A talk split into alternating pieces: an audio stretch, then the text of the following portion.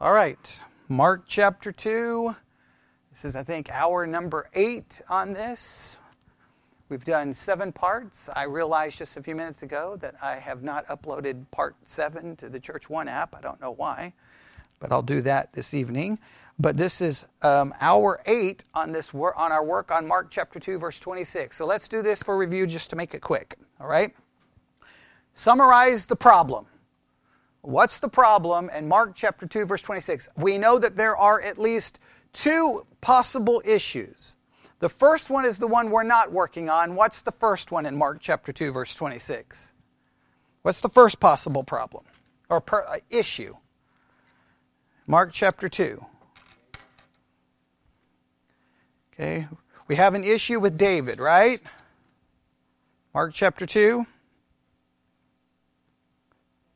Okay, verse 26. How he went, speaking of David, how he went into the house of God in the days of Abiathar, the high priest, and did eat the showbread, which is not lawful. So the issue is did David actually break, break biblical law and what he did? And if he did so, why is Jesus pointing to that? Because it seems very like much like situational ethics, like, hey, if he could break the law, we can break the law.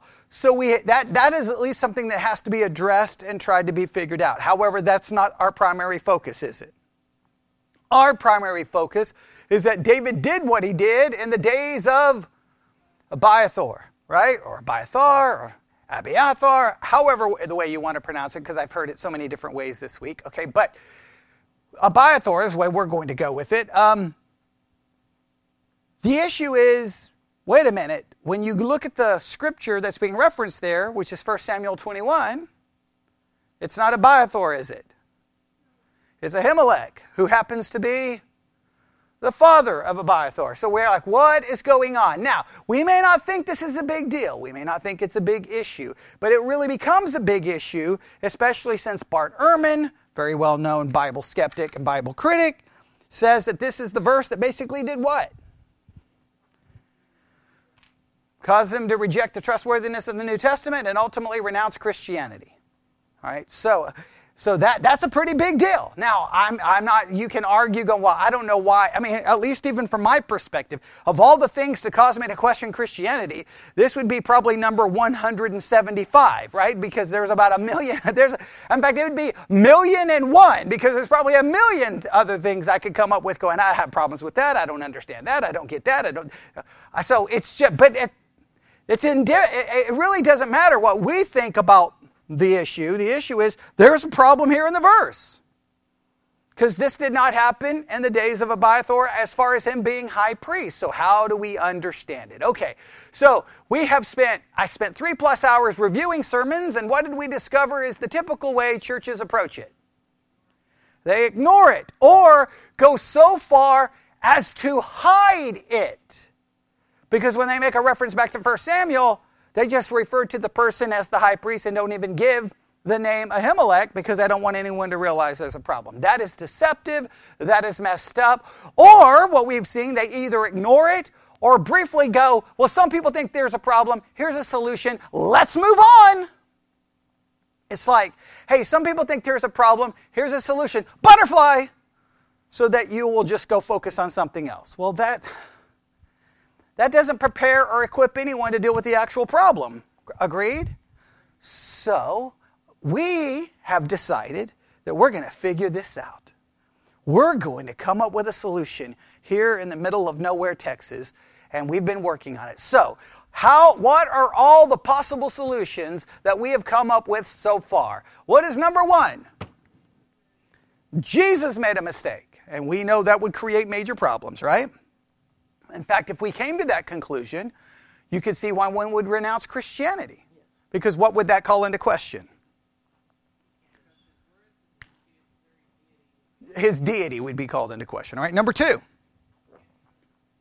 Mark made a mistake. Now, why would that be a problem? Well, if I can't trust Mark, then can I trust anything in the New Testament? So you see why this would be a problem, all right? But, but these are solutions that people have offered. Jesus made a mistake. Mark's made a mistake. What's the third? Okay, so this, so th- this is how this one worked out. Remember, we went, there was a lot of passages we looked at. Does, do you have all the references to how we put this together? Do you have all the references down? Because Bobby started it by having looked at something in 1 Samuel. I think it was chapter 22. Verse 20, uh, 1 Samuel 22 11, which mentions kind of like the house Ahimelech, our priest. And so Bobby's thinking was wait a minute, if the whole household was a priest and Abiathar is his son, then his son is a priest. And, and that sounds good, but I decided, well, let's challenge, let's question this. So we tried to figure out do we have any record of when, he, when Abiathar becomes a priest? And we couldn't really find anything. In fact, when we came to chapter, was it 26? 1 Samuel 26? uh, or 23. So in 1 Samuel 23, Abiathar is already referred to as a priest. So that tells me, well, there's a high, there's a very good possibility, if not high probability, that in 1 Samuel 21, Abiathar would have been, at least at a minimum, a priest. So then, the only, so if you think about it, if you think about it from that perspective, then what is the real issue in, first, in uh, Mark chapter 2? If, if, because we can clearly prove that he, there, I mean, we, it's very likely he was a priest at the time of 1 Samuel 21. So if you look at Mark 2, what is the real problem? It's not his name, it's just one word Hi. Right? Because what does Mark 2, remember this is very important, what did Mark 2 not say? Like it's very important to know what Mark 2 doesn't say. Doesn't say if he talked to Abiathar. It doesn't say that, uh, he, that Abiathar is the one who gave him the bread. Doesn't say anything. It just says that this occurred during the days of Abiathar, the high priest. So the issue really is the word high. Everyone, everyone makes the issue that this occurred, uh, how does Mark 2 26? In the times of Abiathar? Or in the days of? right? Everyone focuses on that word in the days of, or the, or the word days. That's where everyone focuses to me, the issue is the word high, because if he's not the high priest, there's not even. If you remove the word high there, is there one problem with 1 Samuel or uh, Mark 2:26? No, zero. So real, so this one, the reason we like now we didn't say this answers all the problem. I want to make it very clear. Did we say this solution fixes everything? No. What we said is, well, this gets us kind of close. We know that Abiathar was alive at the time of 1 Samuel 21 we know he was the son of Ahimelech, which seems to appear that he was clearly a priest and probably was a priest at that time. And Mark 2 doesn't say that David spoke to Abiathar or that Abiathar gave him the bread. So therefore, we this doesn't fix everything, but it gets us relatively close. All right, everyone agree? Did you have something?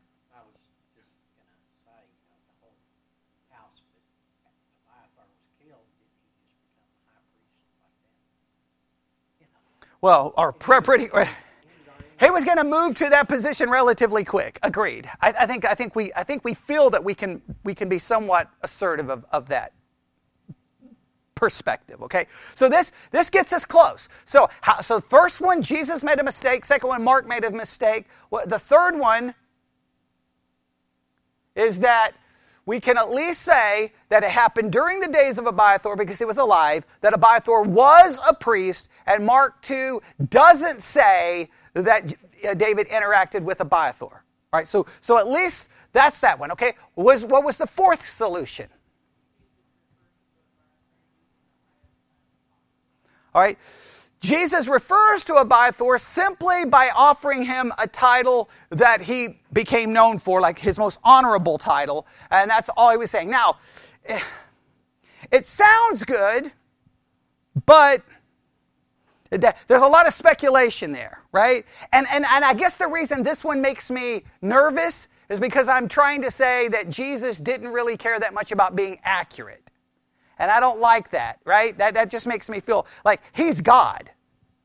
I mean, he knows that Abiathar was not the high priest at that time. So I, that one just makes me like, well, you know, Jesus just used this, you know, the highest uh, title of uh, honor because he just was being nice. I, that, that one just, this one just bothers me. A lot of people like it It just bothers me because I'm just like, man, well, then what else was he not completely accurate about? You know? And I, I just, that one bothers me. All right, did we have another one?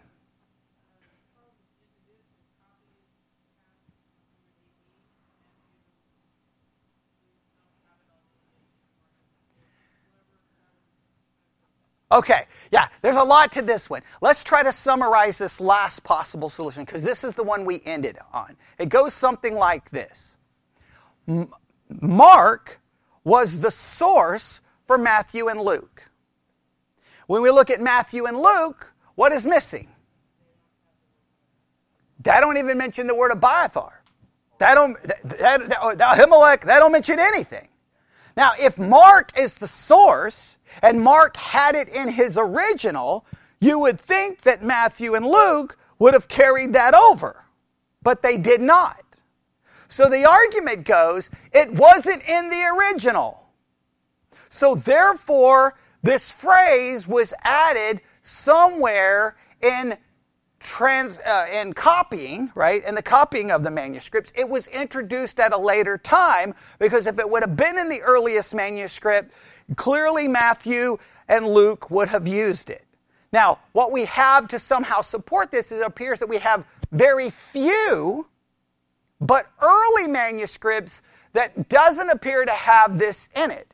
Later manuscripts do. Now, this sometimes makes people nervous, but let's remind ourselves when we speak of inspiration of Scripture, what do we reference when we speak of the inspiration of Scripture? The original manuscripts. The copies are not inspired, they are copies. What part of the copies can we say are inspired? That which is true to the original. The problem is we don't have the original. So, how do we determine pretty much what is a possible original reading is we take all of the combined manuscripts and we try to compare, well, this was used here, this was used here, and then feel that we can reach a certain level of certainty about what was said. It shouldn't bother us that we find manuscripts that differ what it should in some ways bring us great comfort because the more manuscripts yes we may have more conflict but the more manuscripts gives us the ability to see maybe where something was original and where something was entered in at a later time. Does that make sense? All right. Any questions about that one? Now i will read just a little bit about this one again just so that we're all on the same page and then we'll try to introduce some others, okay? And they do get they get more complicated as we move forward. these uh, suggestions, these solutions that's been offered throughout church history, let me just say, they get more convoluted. So, what I'm going to try to do, I'm going to try my best, is I'm going to only read as much as required for us to get it. I'm not going to try to take apart every detail of every issue because it, it, I mean, because after a while you'll be like, I don't even understand anymore. When you feel like you've grasped the issue, if you don't, raise your hand and go, I don't get this. I can you explain this? And some of these, I'm just going to be honest with you, some of them I'm looking at going, why isn't the issue the word high? Right? If Abiathar is not the, is just referred to as a priest, there's not one issue in this text. But everyone's like, no, you got to focus on in the times of, in the time. That's where the issue is. I am perplexed by why everyone focuses on on the t- in the times of because Abiathar would have been alive, and there's a high probability he would have been a priest. So the only issue is we have one Greek word translated high. That's the issue. That's the issue. Uh, and it's like, but everybody wants to focus on the phrase, and you'll see how this plays out. All right. So I'm using a, a article that was recently published in a theological journal, and we'll go through these. All right. Here we go. We're going to evaluate the various aspects of the problem. I'm just going to read through this quickly. Some of this is review, all right? Despite the fact that there are almost as many opinions about this story as there are exegetes, that's always discouraging, right? Because what, we, what would we hope? That there's one or two options Not that every single person, in fact, that, that there's more solutions than there are people trying to take the passage apart. That's insane, all right? A review of the literature reveals that interpreters tend to group the problems associated with this passage into three categories. First, we will examine the possibility that the problem occurred in the transmission of the content of the saying. We will evaluate evidence and arguments for this position. Second, we will turn to the possibility that the issue is related to how the phrase should be translated from the original language, noting various perspectives on how this could have happened. Third, we will consider the idea that the problem in the source text being referenced by Mark and how this could have influenced the narration of the episode. Now, this is important. They're going to argue that Mark may have been looking at a different source so think about it. Matthew and Luke using Mark as a source, and this is going to argue that Mark was looking at a different source. Now, this is where it gets complicated. If Mark's looking at a different source and he brings it into his gospel, then why did Matthew and Luke ignore Mark on this particular part? And what was the source Mark was looking at? Well, some are going to argue that Mark probably was looking at an Aramaic manuscript because that the original would have been in Aramaic. Now, this is a common argument used a lot of times with textual issues, and we'll get into this and see how this works. It really is of no value unless we have what? The Aramaic, like if you say there's an Aramaic manuscript, we got to see it. But they're going to argue, well, if you took this phrase and you were to translate it in Aramaic, this is the way it would be translated. Well, you're assuming that's how it was. Maybe you're right, maybe you're wrong, but we, we're really arguing from the position of what? No actual documentation. We'll see if that's where they're going to go, but I can almost guarantee you that's the way it goes. And the reason I know it goes that way is a lot of times, as someone who attended obviously a Catholic university, I, I, would hear sometimes certain arguments that, well, in the Aramaic, it would read this way. And I'm like, well, but it, we, we, don't have the Aramaic. Uh, not, not, well, there's probably something somewhere in Aramaic, but most of the manuscripts we have are Greek and Hebrew, but for the Old Testament, Greek for the New. So, uh, in most cases, the, what they point to is the possible Aramaic original we don't have. Well, you're just assuming, well, if it was in Aramaic and this is how it would have been translated, well, I, I need to see something. Agreed? Right? But, I, I mean, I'm always willing to listen to any perspective, but I, I need something, if that makes sense. All right, so here we go. So the first one is the problem of transmission. This is what we worked on the uh, Sunday evening. All right? Conceptualizing the issue as a problem of textual transmission is the most common position among modern interpreters. Now, I do find this funny, and here's the reason why. When it comes to modern interpreters, this is the common way. But if you talk to the average person sitting in the pew, they will immediately go, "Well, it could be this," and you're like, "Well, so you're you're coming up with a solution that no uh, modern interpreters use." And a lot of times it's because the person in the pew has no idea what everyone else is doing with the text.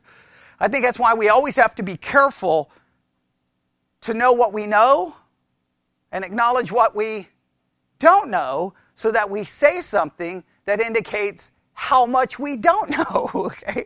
I think that i think that's very important because i think we have to be careful. Sometimes like well this solution works and you're like according to whom? Everyone abandoned that solution 65 years ago. So why are you holding on to that one? Okay, but here we go. So, so according to this, what, what is the way most people, modern interpreters, look at it? That it's a problem of what? Textual transmission. What do we mean by textual transmission?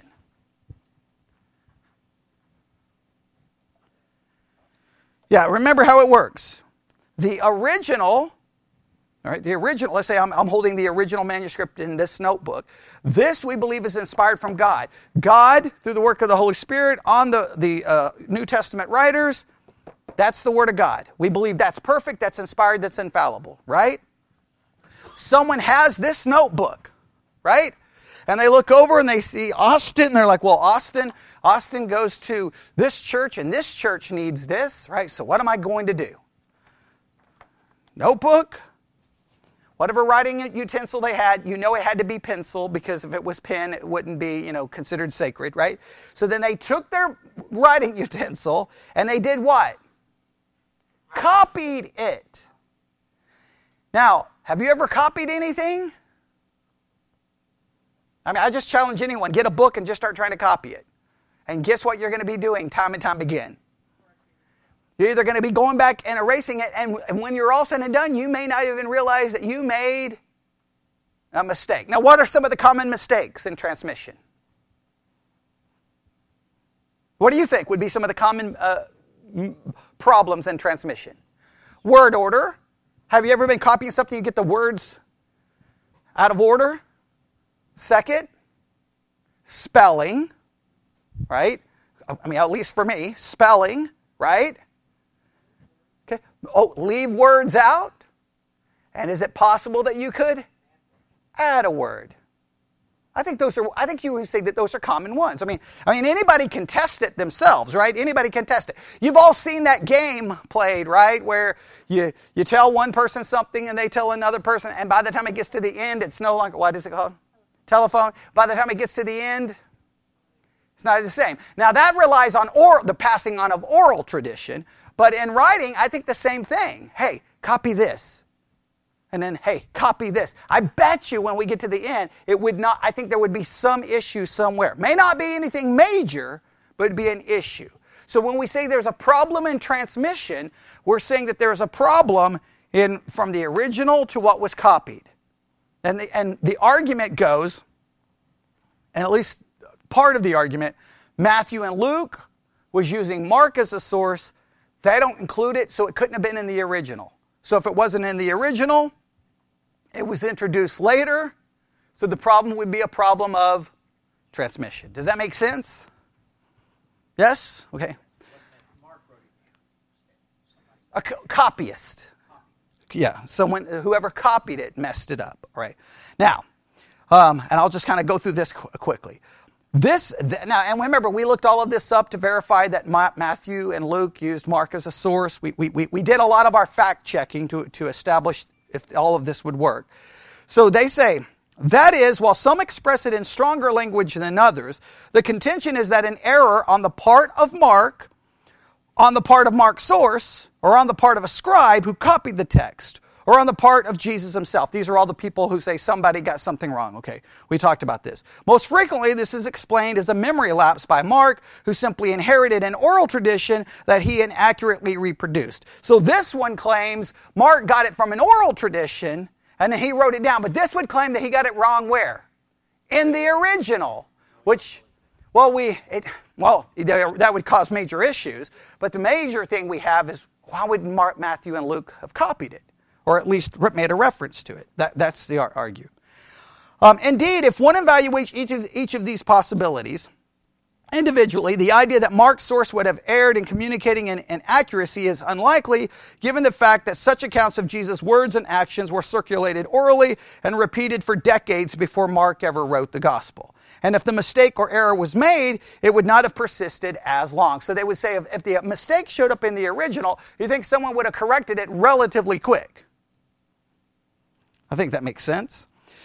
That an early copyist corrupted the text is not impossible, but the manuscript evidence is inconclusive on this point.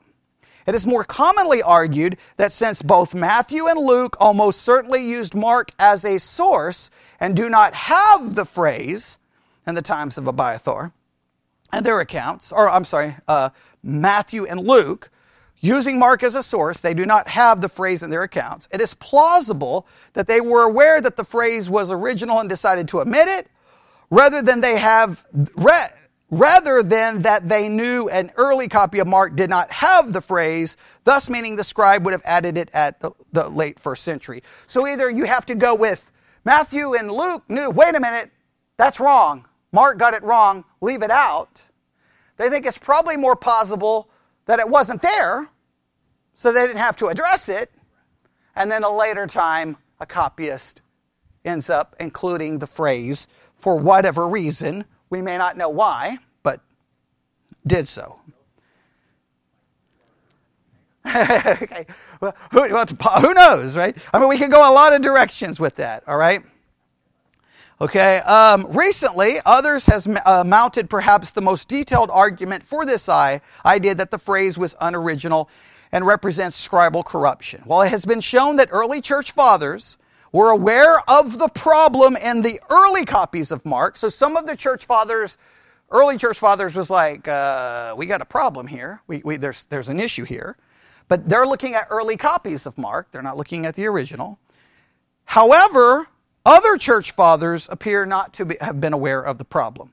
He adds as well that when manuscripts or translations do appear without the phrase, even though they are fewer, they're still historically early and geographically widespread, which leads him to conclude that the phrase was a mistake. So when you go to the early manuscripts, we don't seem to have it, at least in some, but later on it shows up. Okay? These are all docu- there's all footnotes for all of this, and we could go through all of them. All right. Uh, that G- so so that's that's that one. That's kind of where we stop. Then they go on to say this that Jesus was in error and his citation of Scripture has been rather difficult for most interpreters to accept given that even highly skeptical scholars would grant that we can know with a good degree of historical certainty that Jesus seemed to be a knowledgeable teacher, well versed in Hebrew scripture. So, in other words, even someone who's a skeptic would typically say, we, we think Jesus knew what he was talking about. So, how could he have gotten this so wrong?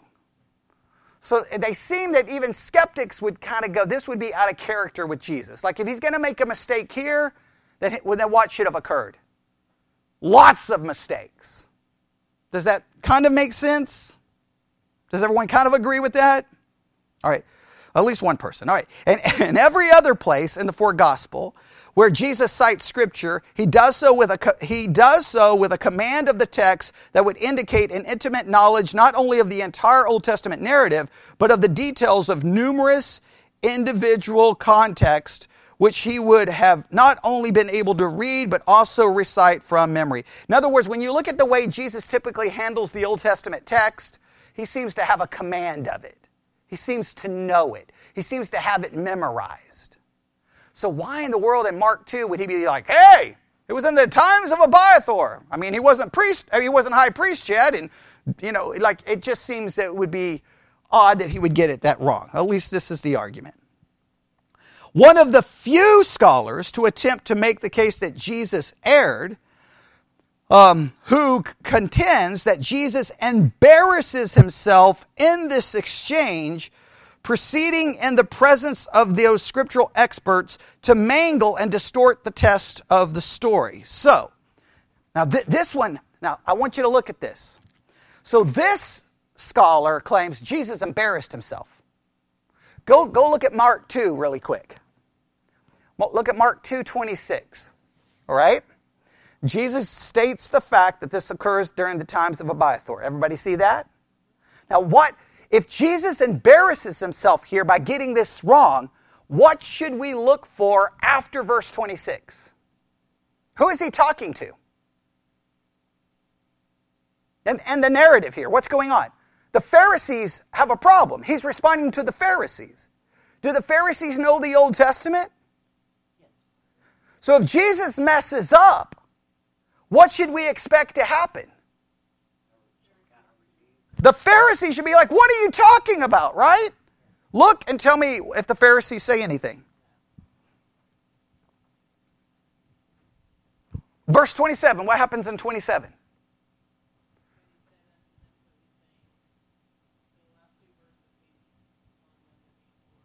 Right. He continues to tell them what happens at the end when after Jesus tells him he's that we have no record of them going, man, you don't know what you're talking about. You have no clue. Now, some could go for a grand conspiracy that they did say that, but everyone left that out. Well, if there was a big conflict after that, uh, come on, Mark, Matthew, or Luke, somebody would have had to mention it. All right. So I just think I have a hard time going, Jesus completely embarrassed himself and the Pharisees. Now, you think then Jesus would have been able to be discredited early on as a really bad teacher and not knowing the Old Testament. Does that make sense? Um, this, this scholar suggests that any honest and rigorous historian is required to come to the conclusion that historical Jesus was a scriptural, well, was scripturally ignorant and not only ignorant, but completely inept debater who foolishly challenges scriptural experts to public contest only to disqualify himself by botching the, the reference. That, that, I mean, yeah, they're like, basically, he's ignorant and he's, he's foolish and he's, he's, that, that does not work. Well, no, well, yeah, exactly, exactly. You would have to think he was making mistakes all the time, right? So we obviously we reject that one. All right. So what is the view we have right here? This is the view of transmission, and we think the best solution for this category is what? It wasn't in the original. A copyist messed up somewhere we don't know which part. You could argue he, sh- he messed up in including Abiathar, or you could argue he messed up in referring to him as a high priest. Wherever you want to put the mistake, that it's on who the copyist. And, and how do we? Why do we have some confidence that it wasn't in the original? Matthew and Luke, who use Mark as a source, don't record it, and we do have some early manuscripts who don't have it in it. Right? That's the problem of transmission. Now, we move to the problem of translation. The problem of translation. Also frequent in the discussion of this issue is the suggestion that the phrase, in fact, look at, go to look, Mark 2.26. I want to make sure you just have the phrase down. Mark 2.26 Okay, in the days of Abiathar. Everybody see it? In the days of Abiathar. Now, to me, I think the, I think the problem is not the, that. I don't understand why everyone thinks that's the issue. And the days of is not the issue. What's the issue? High priest, because he's not the high priest at the time. But he's a priest, we, th- we think we can prove, and he clearly was alive. And he does become a high priest. So the issue is just why is he being referred to as a high priest in this narrative? All right, does that make sense? But they, they just focus really on the Greek phrase for, or when they put all the Greek words together, for basically um, in the days of. Right? In fact, let me let's look at something. If you have the Blue Letter Bible app, this is a good time to open it. If you go to Mark 2:26, it's in the days of Abiathar the high priest. All right? If you look at the interlinear, the word in the days, that's one Greek word. In the days is one Greek word, and it and it's this Greek word. Strong's G 1909 epi. Epi. Epi. That's the Greek word. All right? Now, that, that, it's used 896 times. 196 on, 120 in, 159 upon, 41 unto, 41, to, oh, 41 times 2, and 330 times in miscellaneous ways. If you try to look at all the different ways it can be used, well, good luck trying to figure this out. All right? I don't know why they focus on that phrase, but in the days of, okay, but here's, here's what they have. All right. Also frequent in the discussions of this issue is the suggestion that basically in the days of Abiathar is an example of a phrase that either has been poorly translated into English, which may not be able to express the varieties of temporal nuance possible when epi is combined with the genitive. All right. Or has been poorly translated from the original Aramaic into the Greek. I told you the Aramaic was going to come into this, right? All right. So they're like, hey, there's something weird here. So let's do this.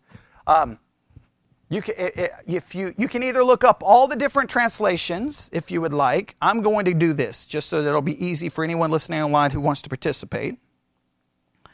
Just type in Mark 2:26 and in in any search bar, look for where you get uh, BibleHub.com.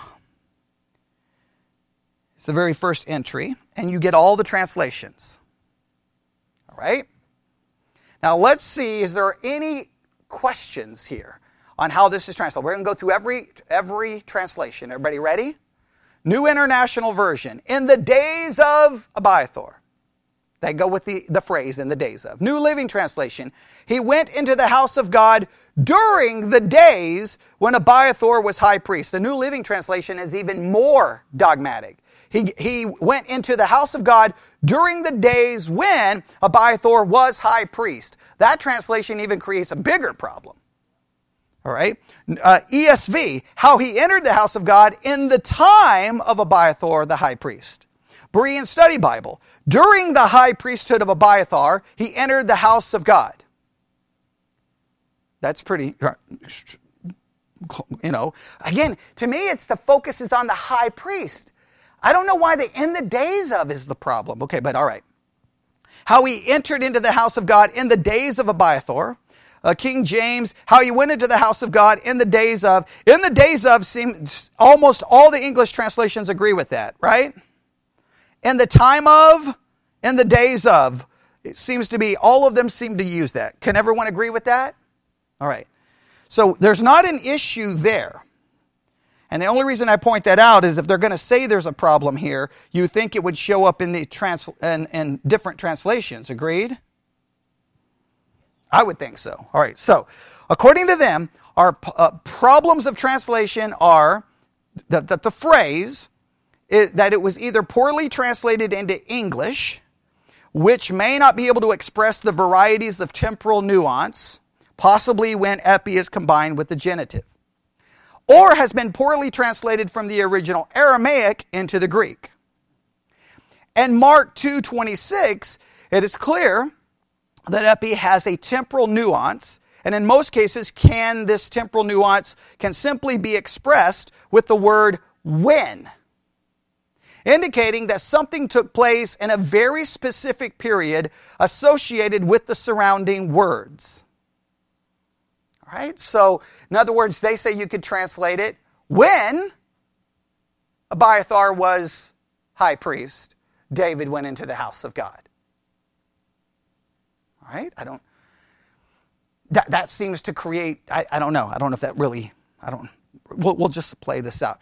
They, they look up some, they give some references in Acts 11 28, um, where this kind of concept takes place. However, this is certainly not always the case, since in other cases it can be a broad temporal marker carrying a more general connotation.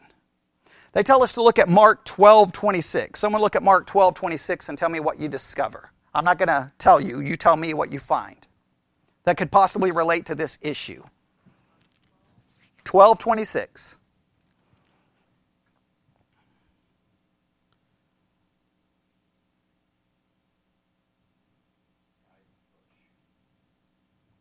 Do we have anything? We may have to look it up in the interlinear or a Greek New Testament.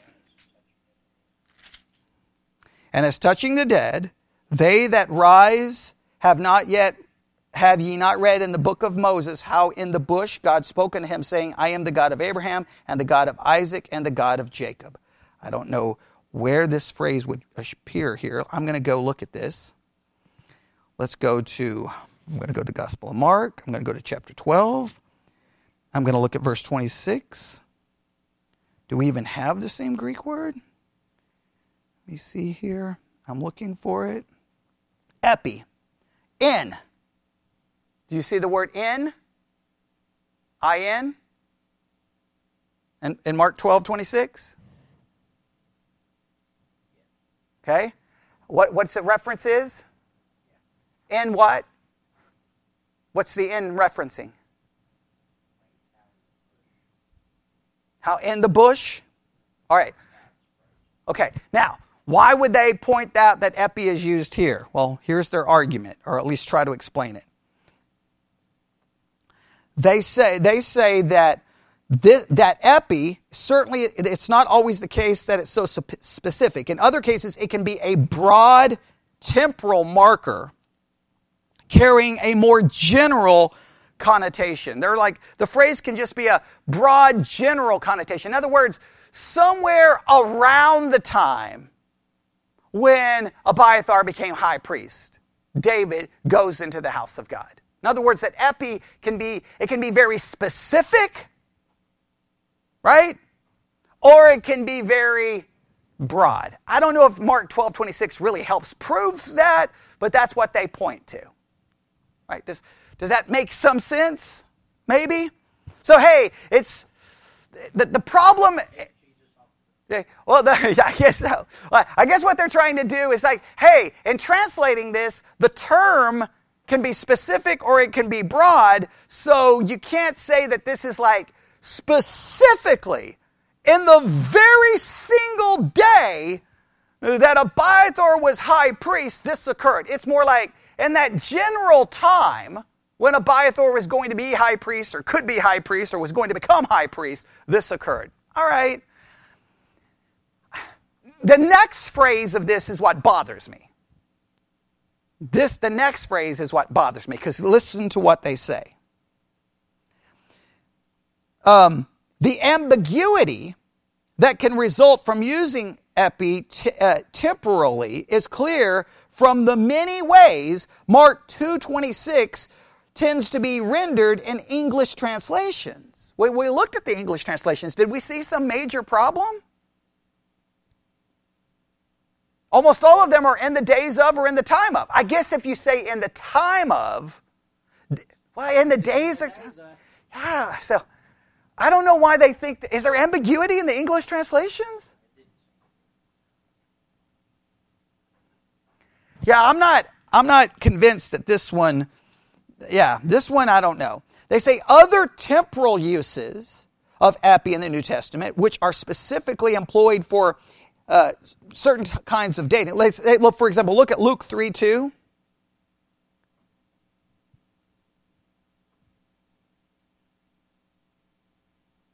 Look at Luke 3 2.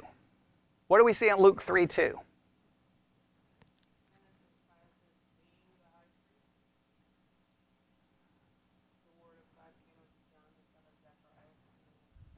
Okay, where is epi used there? Where's epi used there? I got to look this one up. Luke 3 2. I don't know why they point to this one. I told you some of these. Oh, being? Okay, that's what I thought. Okay, that's Luke 3 2, right? So, being the high priest, is that Do, do you feel like that that's more vague? I, I don't. Yeah, I, I, guess so. But we don't have any record of uh, Ahimelech and Abiathar being high priest at the same time. Or oh, right, right. But I, I, what they're trying to say is epi, well, they're almost arguing that the Greek word epi was in the original, but when you try to translate epi, do you translate it in a way that's saying, this happened in this specific time, or it happened somewhere around the time? Do you see the difference?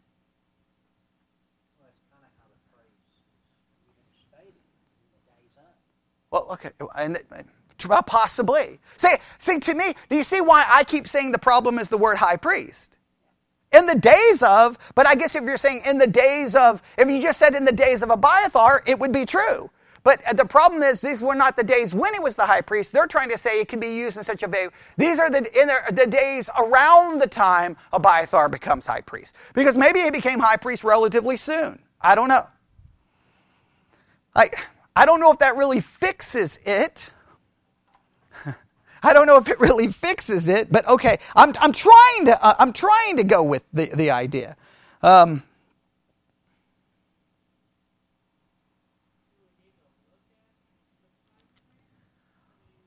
Well, I don't think we have any record when do we have any record of when Abiathar becomes high priest? I don't think Well, when David, we have the verse in second, second Is made. Is he made priest in that verse in 2 4? Let's look at it. Let's look at it. 1 Samuel 21. Then, then, then, but if it's a longer period of time, it becomes more problematic. Look at 2 Samuel 2 4. Yeah, I don't know if there's any way for us to determine the time frame there. Is it, is it 2 Samuel 2 4 where he becomes high priest? Because we had a dictionary claiming that he, he becomes high priest when David becomes king. Um, it was in the Bible dictionary, but I don't think it. Get, I don't think when we looked at it. Oh, that's when David's anointed.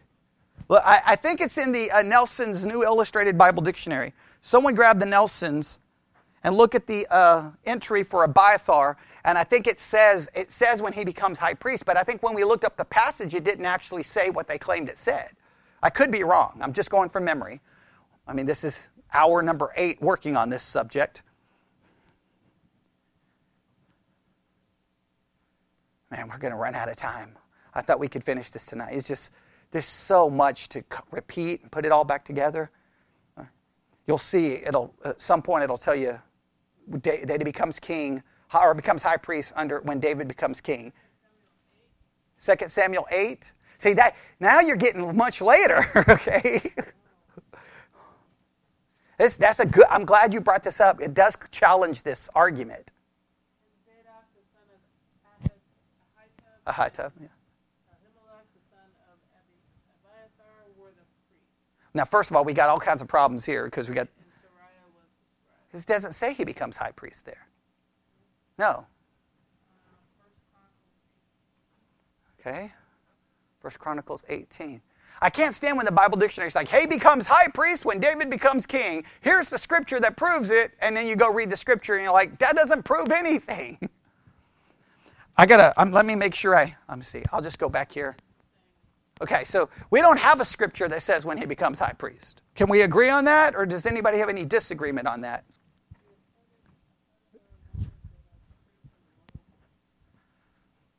Can we agree we don't have, okay, put it this way. At this moment, put it, I would argue this. Here's what I would argue. If they're going to argue that epi is either very specific or general, you think they would then, what would be the next argument, uh, logical step in their argument? Well, um, Abiathar becomes high priest within, you know, six weeks after this event. Well, you, but they don't have anything. So that means nobody knows. Now, if no one knows, then, then it, I, guess, I guess this would be the question. How broad of a time range can epi be used? I don't know if we have a dogmatic textual argument. I, don't know if I like this. Do, does anyone like this solution?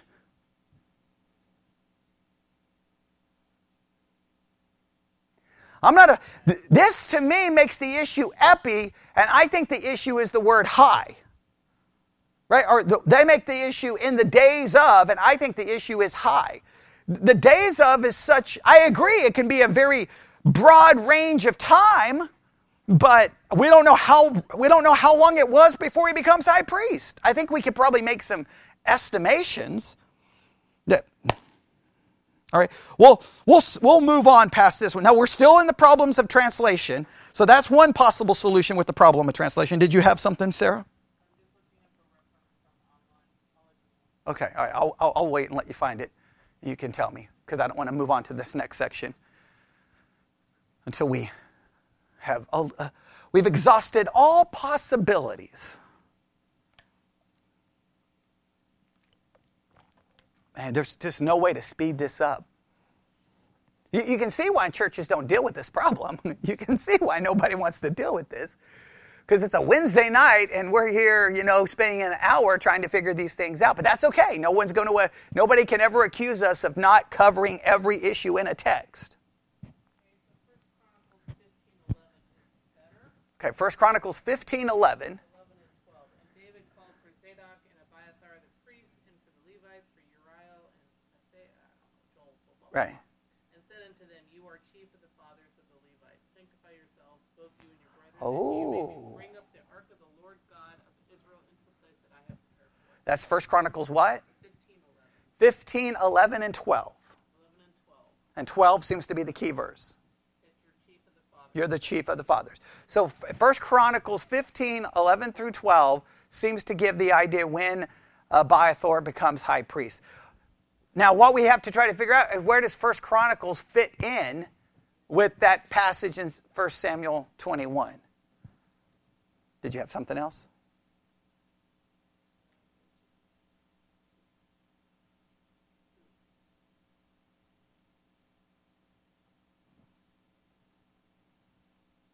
Nothing?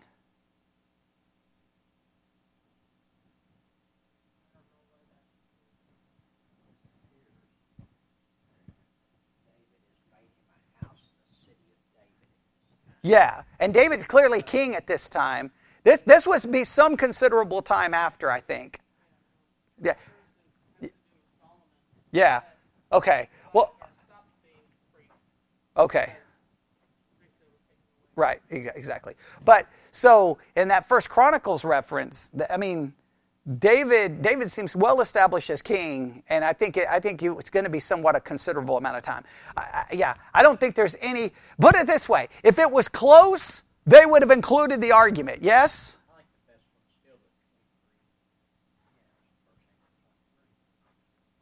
Oh, well, okay. Abiathar. Well, I, I see. uh, Now you're you're right. Now, hey, now that's a good point. That's a very good point because some people, some other people made this comment Sunday morning or Sunday evening that in 1 Samuel 23 he has the ephod and wouldn't should shouldn't that be the high priest? Right after, you know, But then, but but the only problem, well, okay, in Chronicles it doesn't necessarily David doesn't necessarily he's making them. He just declares them to be the chief. Okay, so you could argue, all right, maybe, maybe, maybe you could put this in close proximity, maybe. All right, that those are okay. Good thinking, good thinking. All right, let let's move on. At least get one more. Everybody ready? All right, we only got a couple of minutes, so at least hint at this one.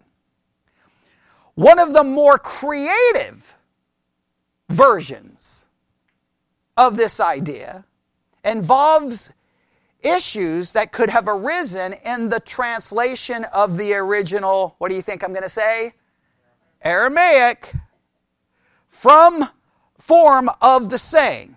This view was first raised, and they name some individuals, who argues that since the original historical dialogue would have been in Aramaic, the original Aramaic form would have been somewhat different, and thus 226 uh, basically would not read in the same way. Uh, And when it came into the Greek and was copied, that's where the mistakes occurred. Now, the only problem with that is, um,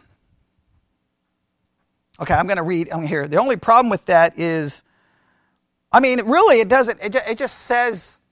So what they're, I guess, what they're trying to argue. Hey, the problem couldn't have been in the original Aramaic because it would have read differently. The only problem is we don't have the original. We don't have the Aramaic, or so. I, I this still makes it a copy in uh, a problem in translation. They're just trying to push it back, I guess. But it would still, I don't know. Eh. Yeah, I, I, I, yeah, I'm not a big fan of this. But they, but they go on to say this. Um, they says that this view carries in itself a problem and a solution to that problem. They says because the phrase "great high priest" is an accurate description of what Abiathar was famous as and does not carry the implication and, and does not necessarily carry the implication clear in Mark's Greek that he was at the time of the incident. Casey notes as well as the combination of epi with the genitive is a sound translation of the Semitic idea of being with someone at a specific time. Thus, he can argue that the passage in all of Mark 2, 23 to 28 is intelligible only if we make assumptions which would have been normal in Mark's environment, knowing that the evangelist was a first century Jew familiar with Jerusalem. It doesn't really help one way or the other. Their argument is well, the original Aramaic didn't have it. When they translated it over to Greek, it became a problem. But then the argument is well, which manuscript was Matthew and Luke referencing? The Aramaic or the Greek? Right? So did Matthew and Luke have the. This is just. You know what all this is? What is all of this? How do we classify this? Speculation, guessing. There's nothing tangible in any of this. There's, there's nothing. We, we, we can be tangible and know this. I don't think it really matters. See if you agree with this. It doesn't really matter if the original was Aramaic or the original was Greek because we know whatever original Matthew and Luke was referencing, we could argue that it wasn't in it. So the issue is the copy, wherever the copy was a Greek or copy coming from a Greek to Greek or from Aramaic to Greek, it wasn't in the original. And we obviously don't think it was in the original because that would destroy the doctrine of inspiration. So,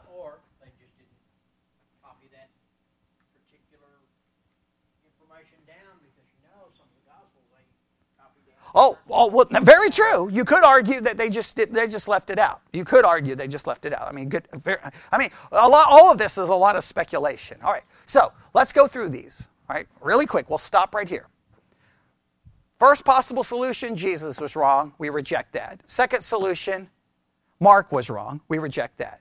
Third solution is that we can establish certain things pretty dogmatically. And what can we? What can we?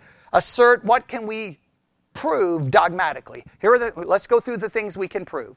We can prove that this did happen during the days of Abiathar because he was alive. We can prove that he was a priest. We do know, or at least maybe have some evidence, that he may have become high priest relatively soon. We may have some evidence that may point that he came to later, but he does become high priest. That's what we can assert. The next solution was what? What was the next solution we looked at?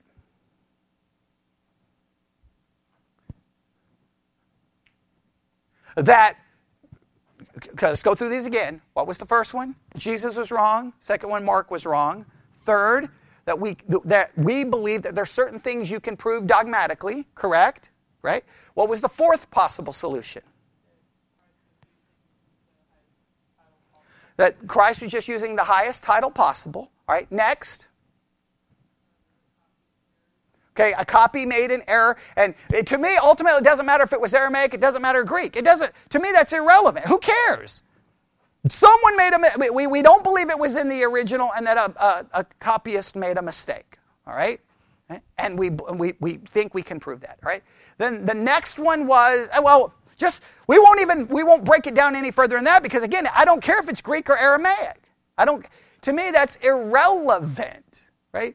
Because if you argue it wasn't in the original uh, Aramaic, I can argue, I could make an argument that wasn't in the original Greek because Matthew and Luke used Mark as a source. And that's me making an assumption that they, they were looking at his Greek and not the Aramaic. But all of that's just speculation. All right? And so I don't, I don't, I don't want to get caught up in all of that. So for us, as we end tonight in hour number eight, does anyone agree with me that the focus on the phrase in the days of is misplaced? I believe the issue is high priest, not in the days of. If there's any issue, that ha- because in the days of, why is that a problem? It's true. Other than saying that he was a high priest. And you could even argue, depending on in the days of how wide you spread that time frame, that it could possibly even encompass the idea that, well, sometime around Abiathar becoming high priest, David, in other words, it, all how we say it, correct? Right? Like if I'm very specific, like in 1986 or 1987, my mother died, right? Or th- that's being very specific. Or somewhere in the 80s when his mother died, that would be true as well, right? Because she died in the 80s. So, in other words, I think it can be in the days of could be used in such a broad way. Uh, That's rain. I've never heard rain before. Okay, uh, and it's hard rain. Okay, so that's good. But I, don't you? I think that in the days of uh, maybe maybe maybe the, the term epi actually is a possible solution. What do you think? That it, it could be a term so broad that you could encompass it? I don't know. But I just think if, if it didn't say high, just think if you read Mark 2 and just leave out the one word, it fits perfectly. But I don't know why they're so preoccupied with in the days of, in the days of, in the days of, in the days of. Boom, there's not even a problem. So the issue is if they made a mistake, the mistake was referring to him as high priest, which you could argue that would be, you could understand why someone may make that mistake, right? Because what's Abiathar famous for? So if you're going to argue that a cop that a mistake happened in the manuscripts, that's a reasonable mistake, yes? Oh, Abiathar. Oh, the high priest. Yeah, in the days of Abiathar, the high priest. Oh, because epi is used here, so I'm going to translate that in the days of. Oh, and maybe they just then mistakenly added the word high priest, or just high. Not not I mean, priest would make sense. All right. I don't know if that fixes everything. I, I that's the direction I'm kind of going that epi may be broad enough to make it work.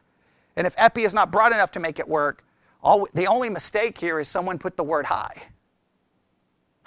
okay, that, okay, so there we go. All right, we'll stop. Lord God, we come before you this evening.